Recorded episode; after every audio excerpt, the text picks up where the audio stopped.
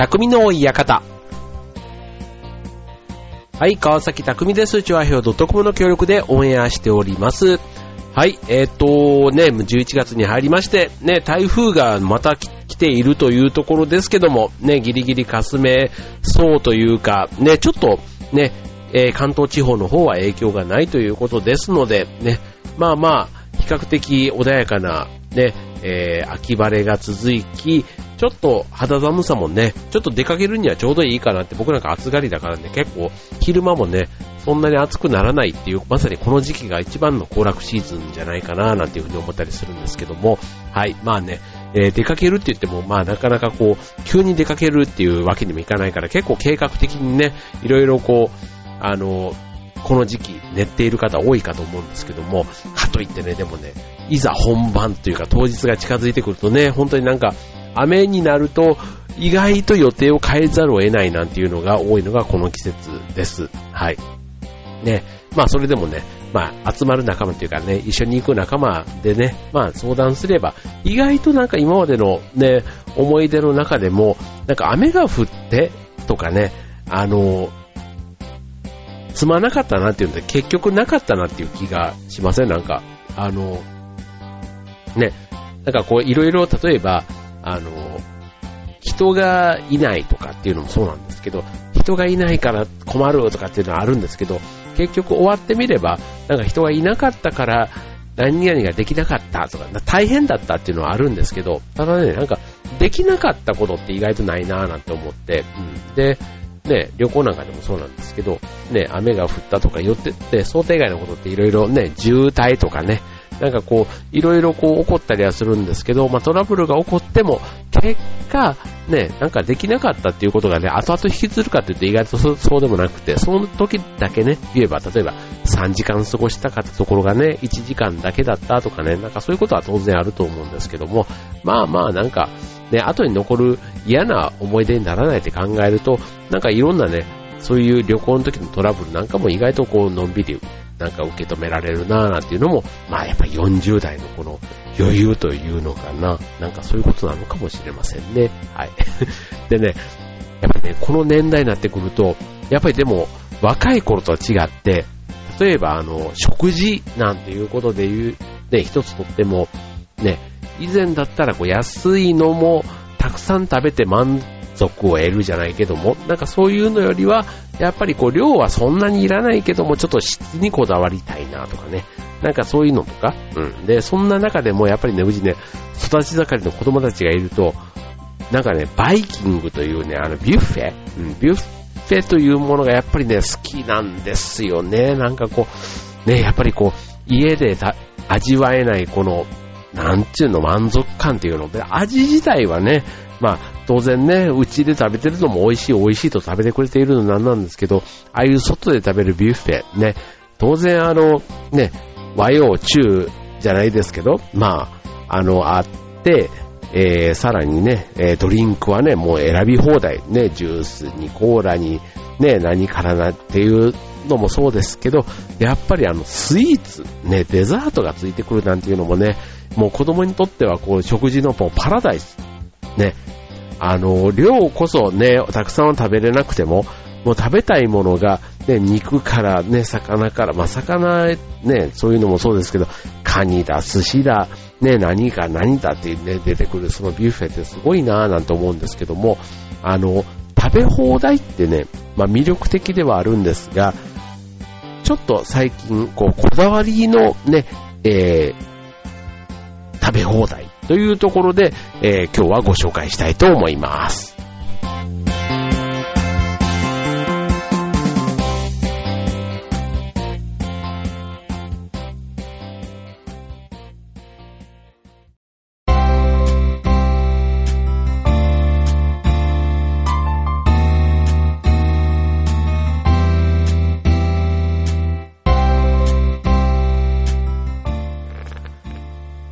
ということで、今週はこだわりの食べ放題ということで、まあ、食べ放題ね、えっ、と、いろいろね、好みが、な、スイーツの食べ放題なんていうのはね、普通に、もう、あの、ありますけども、えーこういう食べ放題、どうでしょうということでね、今日は、ご紹介したいと思います。はい。まあ、あの、食べ放題というとね、例えばあの、海外旅行に行けば、まあ、モーニング、ね、朝食のビュッフェなんていうのがね、結構無難に食べ放題でありつく機会ってあるかなと思うんですけども、まあその中で、うん、えー、例えば生ハムだとか、あとベーコン、ソーセージとかね、そういったものが、えー、600円で食べ放題っていうね、コストパフォーマンスが高い、えー、食べ放題。こちら品川駅前のバルマルシェ小玉というところのね、えー、モーニングビュッフェなんかもね、え、有名ですけども、えー、と、こちらね、開店前からもね、大行列ができているということで、まあ、生、え、生ハムね、食べ放題ね。まあ、塩気もあったり、そんなにたくさん食べないけども、あの、制限がないというところにちょっとね、こう、嬉しい感じ。うん。あの、生ハムって言ったらね、やっぱりね、こう、ね、食べても2、3枚みたいなところで、なんかちょっと物足りなさもある中で、もう1枚、2枚食べてみたい。なんかそういう風に思わせる。そんなね、ちょっと高い食材のイメージありますよね。うん。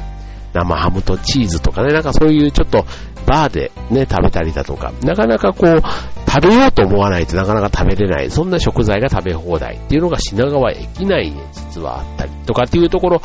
ですけども、えー、他に、じゃあこちら、納豆食べ放題。ね、納豆って言ったらまあ、ね、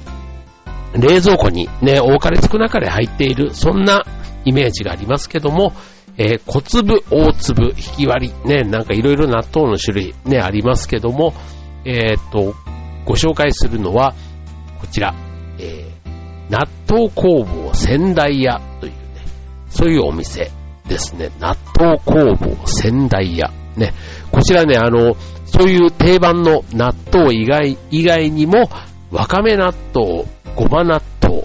ひじき納豆なんてね、えー、そういうのが食べ放題になっていて、さらにご飯とセットで食べられるということで、こちらね、え、ー、と、都内で言うと、渋谷のちょっと向こう、池尻大橋の方にね、あったりするということで、はい。まあ、あの、お店の中にはね、納豆自販機ということで、こちらね、え、ー、と、自販機だと20種類以上がある買えるということで、納豆ファンの方ね、一回はちょっとなんか話のネタに行ってみても面白いんじゃないかななんて思う、そんなお店ですね。はい。じゃあ続いて、えー、駄菓子。ね。こちらもあの、食べ放題というかね、まあ、駄菓子バーということなんですけども、まあ、駄菓子って言ったらね、な、なんでしょう。えー、僕はもう真っ先に出てくるのはうまい棒なんですね。うまい棒。あの、もう中学の時に、こう帰り道、すごい高速の厳しい学校で、まあ、寄り道もダメだ、ダメなんですけども、そういう買い食いっていうやつね、買い食いっていうのも当然すごいあの、厳しくって、まあその中でもね、当時からうまい棒は10円とかで買えた。ね、あの、いろんなね、こう、明太子味だとか、なんかあの、ね、中学生の頃の味覚の中でのあの、ちょっとね、カールのでかい版の、ちょっと濃いめの味みたいなのがね、すごい未だに味も覚えてますけども、ああいったものをちょっと先生に隠れて買ってたみたいなね、そんなのもね、もう、なんか思い出というか、ね、お金じゃないとこですよね。うん。ね、本当に今なんてうまい棒を食べようともあんまり正直思わないんですけども、ただね、その、未だにね、子供たちの世代もうまい棒っていうのを食べてるっていうことすらもちょっと感慨深いものもあったり、うん。なんか今になって結構ね、なんかうまい棒のセット10本、20本セットなんていうのがこうお店で買えたりもしますから、うん。なんかこう、世代を超えて愛されている、こういろいろあの、ね、ポテトチップスだとかカッパエビセンだとか、たくさんね、ポッキーとかこうお菓子はありますけども、なんかその中でもね、うまい棒って、こう、駄菓子の中、駄菓子っていうくくりで言うとね、こう、出てくる商品なのかななんていう気はしますけどね。はい。えー、まあ、駄菓子、キングオブ駄菓子と言ってもいいんじゃないかなと思いますね。はい。で、そんなね、えっ、ー、と、駄菓子ですけども、最近こう、居酒屋とかでもね、結構あの、駄菓子食べ放題なんていうの、居酒屋あったりしますよね。あの、お店が駄菓子屋兼、あの、居酒屋みたいなとこで、駄菓子を食べながら、あの、飲むところで、まあちょっとね、えー、小腹というか、まあ、え、2軒目とかには結構そういうパターンってありなのかなと思うんですけども、えっ、と、ご紹介するのは駄菓子バーということで、えっ、と、こちら、え、豊島区西池袋、ね、えー、まあ、都内ですね。まあ、こちら、あの、駄菓子バーで検索いただければと思うんですけども、チャージ代500円で、ね、うまい棒やよっちゃんなど、ね、メジャーなものから、えっ、ー、と、まあ、初めて見るような駄菓子まで、全部で100種以上と、ね、あと、ドリンクは有料ですけども、えっ、ー、と、あんずぼうサワーとか、ね、いろんなあの、まあ、駄菓子を使った、ね、ユニークなメニューがあって、飲み会で使っても、ね、結構あの、懐かしい話とかで盛り上がれるという、そんなお店です。ね、はい、まあ、駄菓子、ね、幼い頃というか、こちらのリスナーの皆さん、きっとね、一度や二度というか、ね、思い出深い駄菓子、きっとこの店に行けば見つかるんじゃないでしょうか。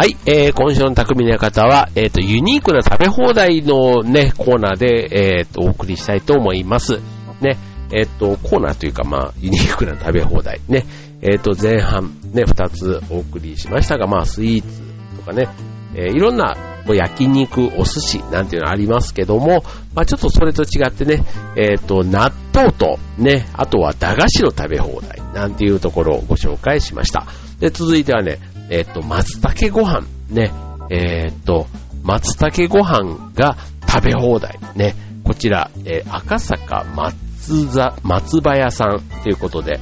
えー、ね、こちら都内の赤坂にあるね、お店なんですけども、えっ、と、ランチタイムのね、え、定食を頼むと、松茸たっぷり入った炊き込みご飯が食べ放題になるということで、まあ、こちらね、お店の思いとしては、えー、日本人にね、根付いた、こう、松茸をね、多くの方に楽しんでいただきたいという、そんな思いで、ね、本当にいいのって思うような、そんな中で、ね、食べ放題というところなんですけども、ね、本当になんか、こう、結構レアなものがね、こう、多く振る舞われちゃうと、逆になんか、驚く反面、本当なのみたいな、なんかその現実逃避しちゃうところってなんかありますよね。うん。で、えっ、と、ね、おかずにもね、いろいろその松茸をね、使ったこうメニューっていうのがあるようなので、こう松茸尽くしのね、えー、贅沢ランチ、ね、ぜひちょっと興味がある方、体験してみてください。ね、秋の味覚ということでね。なんか、ね、松茸ってこう、あの、思い出で、こう小学校6年生の時に、僕の友達がなんか身近な作文を作るっていうのがあってですね、もうね、自分のやつは覚えてないのに、人のをね、もう20、30年ぐらい前の、ね、30年以上前の話で、人の作文を覚えてるってある意味なんかすごい話だなって自分我ながら思うんですけども、うん、そこでね、松茸ご飯が食べたいっていうね、なんか日常の作文を書いてた友達がいたんですね。で、その友達っていうのも全然その、おちらけた友達ではなくって、うん、結構ね、あの、本当に、なんかお母さん、親思いというか、まあ当時にしてみたらなんか、あんまり、まあ僕の友達にはなかなかなれないというかならなかったタイプの、まあ真面目なタイプって言っていいのかわかんないんですけど、うん、まあ思ってみればそうだったなっていう、うん。で、その松茸ご飯の話を文に書いてたんですね。うん。で、えー、僕は松茸ご飯ご飯を食べたいと。でもそんなお金はないと母は言うと、えー、僕も松茸ご飯を食べたいな、みたいな、そんな作文だったんですけども、すごいね、こう30年ぶりに聞いても、覚えてるっていうその、松茸ご飯。で、なんで覚えてるかっていうとね、その日のね、僕のね、なんとお弁当の昼ご飯に、なぜか松茸ご飯だったんですね。別にあの、我が家が特別お金持ちとかじゃなくて、たまたま弁当の日で、そので、作文を読んだのが午前中で、その午前中が終わったそのお昼が、なんかお弁当持ちの日で、給食でじゃなくて、で、それがたまたま松茸ご飯だったっていうね、なんかそれでね、その友達の作文を妙に覚えているんですけども、まあ、こんなね、えー、ちょっと話が長くなりましたが、まあ、松茸ご飯ね、ちょっと、贅沢というか話のネタに食べたいっていうところが大きいかな。なんか、こうね、食べたくって買うかって言われるとね、意外となんか、うん、そうでもないなって思うんですけど、ただ、こう、幼い頃というか、うん、小学校の時とかに一度や二度は、こう経験としてね、なんか食べてた記憶もあってですね、うん、なんか子供の時にはあんまり価値がわからなかったやつが、なぜか我が家にこう、あったっていうところはもしかしたら親のね、配慮というか、ね、子供の上層教育じゃないですけども、ね、そういった一環でちゃんと購入してくれてたのかなって思うと、今だったらすごいね、もうありがとう、ありがとうって言ってなんか言えそうな気がするんですけど、当時はなんか松茸みたいななんか高いだけで美味しくないのにみたいなこともね、なんか言った記憶もあったりとかするんですけども、まあ大人になってみればね、その松茸というなんか価値というか、うん、なんかそういったものもね、えーなんか楽しめる年代になって、改めてこのね、高級食材に対してね、なんかちょっと思いを馳せる今日この頃というところですね。はい。あと最後、ね、えっ、と、クッキーバイキング。ね、こちらね、あの、ケーキバイキングにちょっと近い感覚はありますけども、まあ、空気ね、あ、空気じゃない、クッキー、空気じゃない、クッキー、ね、ちょっとパサパサしてますけども、まあ、なかなかこうね、量を食べるっていう感じはないですよね。こちらね、あの、アントステラ、ね、えっ、ー、と、池袋店、エス、エソー、エソラ、エソーラ、ね、池袋店ということで、えっ、ー、と、ね、えー、都内でそういうバイキングがあるということで、えっ、と、アントステラ、ね、あの、ステラおばさんのクッキーで、ね、有名な、アントステラさんのね、クッキーバイキングということで、えっと、毎日15種類以上の、えー、クッキーが揃っていて、まあ、お店の中でもね、このクッキーの焼き上がったね、美味しい匂いが漂っていると。で、ワンドリンク付き60分で880円というね、えー、バイキングにしては意外と安いけども、まあ、ちょっとね、クッキーとっていうことだから、まあ、ワンドリンクがあってね、まあ、ちょっとあの、高めの喫茶店っていうふうに考えてみたら、まあちょっとね、いろいろこうかじりながらっていうのも、まあ話のネタにはまずね、困らない。そんなお店かなと思いますけども、はい。まあ、ぜひね、ちょっとこちらもね、興味ある方は行ってみたらどうかなって思いますね。はい。じゃあ最後、ね、えー、っと、卵かけご飯、ね、大阪バー卵んちということでね、えー、っと、こちらあの、平日のランチタイムに限ってなんですけども、えー、卵かけご飯が食べ放題ということで、えっと、まあ、あの、専門店ということなんで、まあ、当然ね、あの、白米に卵を割って醤油をかけて終わりみたいな、そういうことだけではなくって、ちょっと固めのね、お米に、えー、黄身と甘口の特製醤油ということで、まさに卵かけご飯、TKG にぴったりな、ね、そういったメニューを食べ放題で出してくれると、こちらね、千代田区外神田、ね、秋葉原のね、えー、にあるということでね、はい。ということで、ね、そんな食べ放題もありますよということでした。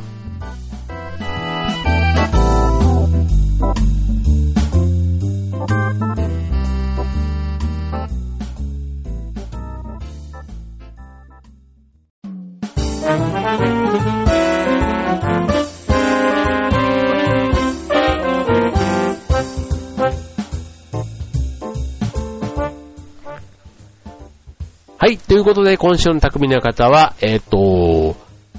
まあ、こんな食べ放題。ね、えっ、ー、と、一品、ね、こちら、一つを、こう、売りにしているような食べ放題ということで、ね、えっ、ー、と、いくつかご紹介しました。ね、えっ、と、僕はね、今日ご紹介した中で、えっ、と、何が言ってみたいかなっていうと、やっぱりね、卵かけご飯。ね、こちら本当にね、日常的に食べる機会があるあの卵かけご飯に、どういう工夫をしたら、ね、こんな美味しさが出るのか、ね、毎日食べるものだけに、なんか質にこだわってみたくなる、うん。量というかね、食べてお腹いっぱいというそういう満足感だけじゃなくって、質にもね、こだわってみたいということでね、なんかこういう、いくつかね、食べ放題と言いつつもね、面白いなというふうに思いますね。まああの、いろんなものをね、少しずつ食べるっていう食べ放題から、一品ね、一つにある特殊なものに特殊じゃない。えー、それにこだわって、そのバリエーションでね、楽しむなんていうところは、なんか新しい食べ放題の形のような気がしますね。うん。でもね、あの、専門店、ね、そういう食べ放題の中でも、それを売りにしてるお店で食べるってなると、結構ね、自慢の食材というか、超、人気商品がね、意外とこう手軽に、というか待ち時間とかなくね、えー、楽しめる機会があるということで言うと、まあそういうね、えー、自慢の食材をね、安いお手頃の価格で楽しめるということでは、ちょっと食べ放題と言いつつも、なかなか侮れない部分あるんじゃないかな、なんて思いますね。はい。まあ、あの、意外と食べ放題って言うとね、おかず系のもので言えば、こう、おかずだけで終わっちゃうと寂しくって、うん、だから、こう、ご飯とね、セットに楽しむっていうのが定番かもしれませんね。はい。ということで、まあね、この秋、食欲の秋ということで、ね、食欲もどんどんどんどん戻ってきていて、ね、美味しい収穫のね、そういった、えー、栗だ、夏、ね、秋、えー、柿だ、なんだってこうね、いろいろこう、あの、旬の味覚もあったりする季節ですので、ついつい食べ過ぎてね、こう、お腹がとかね、なってしまいがちですけども、まあ、これはこれでね、この季節しか楽しめない、ね、楽しみだと考えれば、ね、挽回するのはまたその、移行でということですごい無責任な、えー、この 番組でお送りしておりますけども、ね、えっ、ー、と、また、ね、いよいよもうね、クリスマス、ね、世間でも始まります。なんかもうあっという間に年末なんだろうなぁなんて思いますけども、はい、皆さん今週も楽しい週末、あ、週末じゃないや、えっ、ー、と、一週間お過ごしください。今週の匠の方はここまで。バイバーイ。